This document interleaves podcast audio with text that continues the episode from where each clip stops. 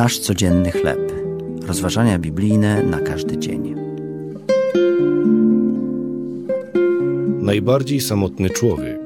Tekst autorstwa Dave Brannon. Na podstawie pierwszej księgi Mojżeszowej, rozdział 39, wersety od 1 do 22.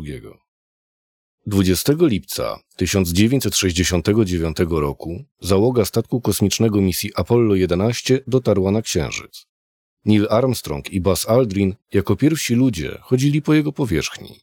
Rzadziej jednak wspomina się o trzecim członku załogi, o Michaelu Collinsie, któremu przypadła rola pozostania w module dowodzenia na orbicie.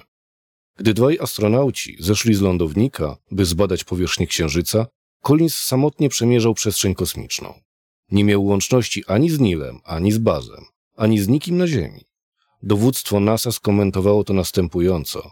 Od czasów Adama żaden człowiek nie zaznał takiej samotności jak Mike Collins. Są chwile, gdy czujemy się zupełnie sami. Wyobraź sobie na przykład, jak czuł się Józef, syn Jakuba, gdy jego rodzeni bracia sprzedali go do Egiptu.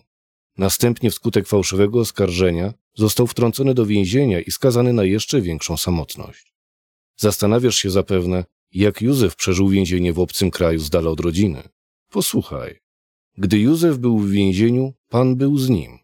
Ta pokrzepiająca prawda jest powtórzona w 39 rozdziale pierwszej Mojżeszowej księgi aż czterokrotnie.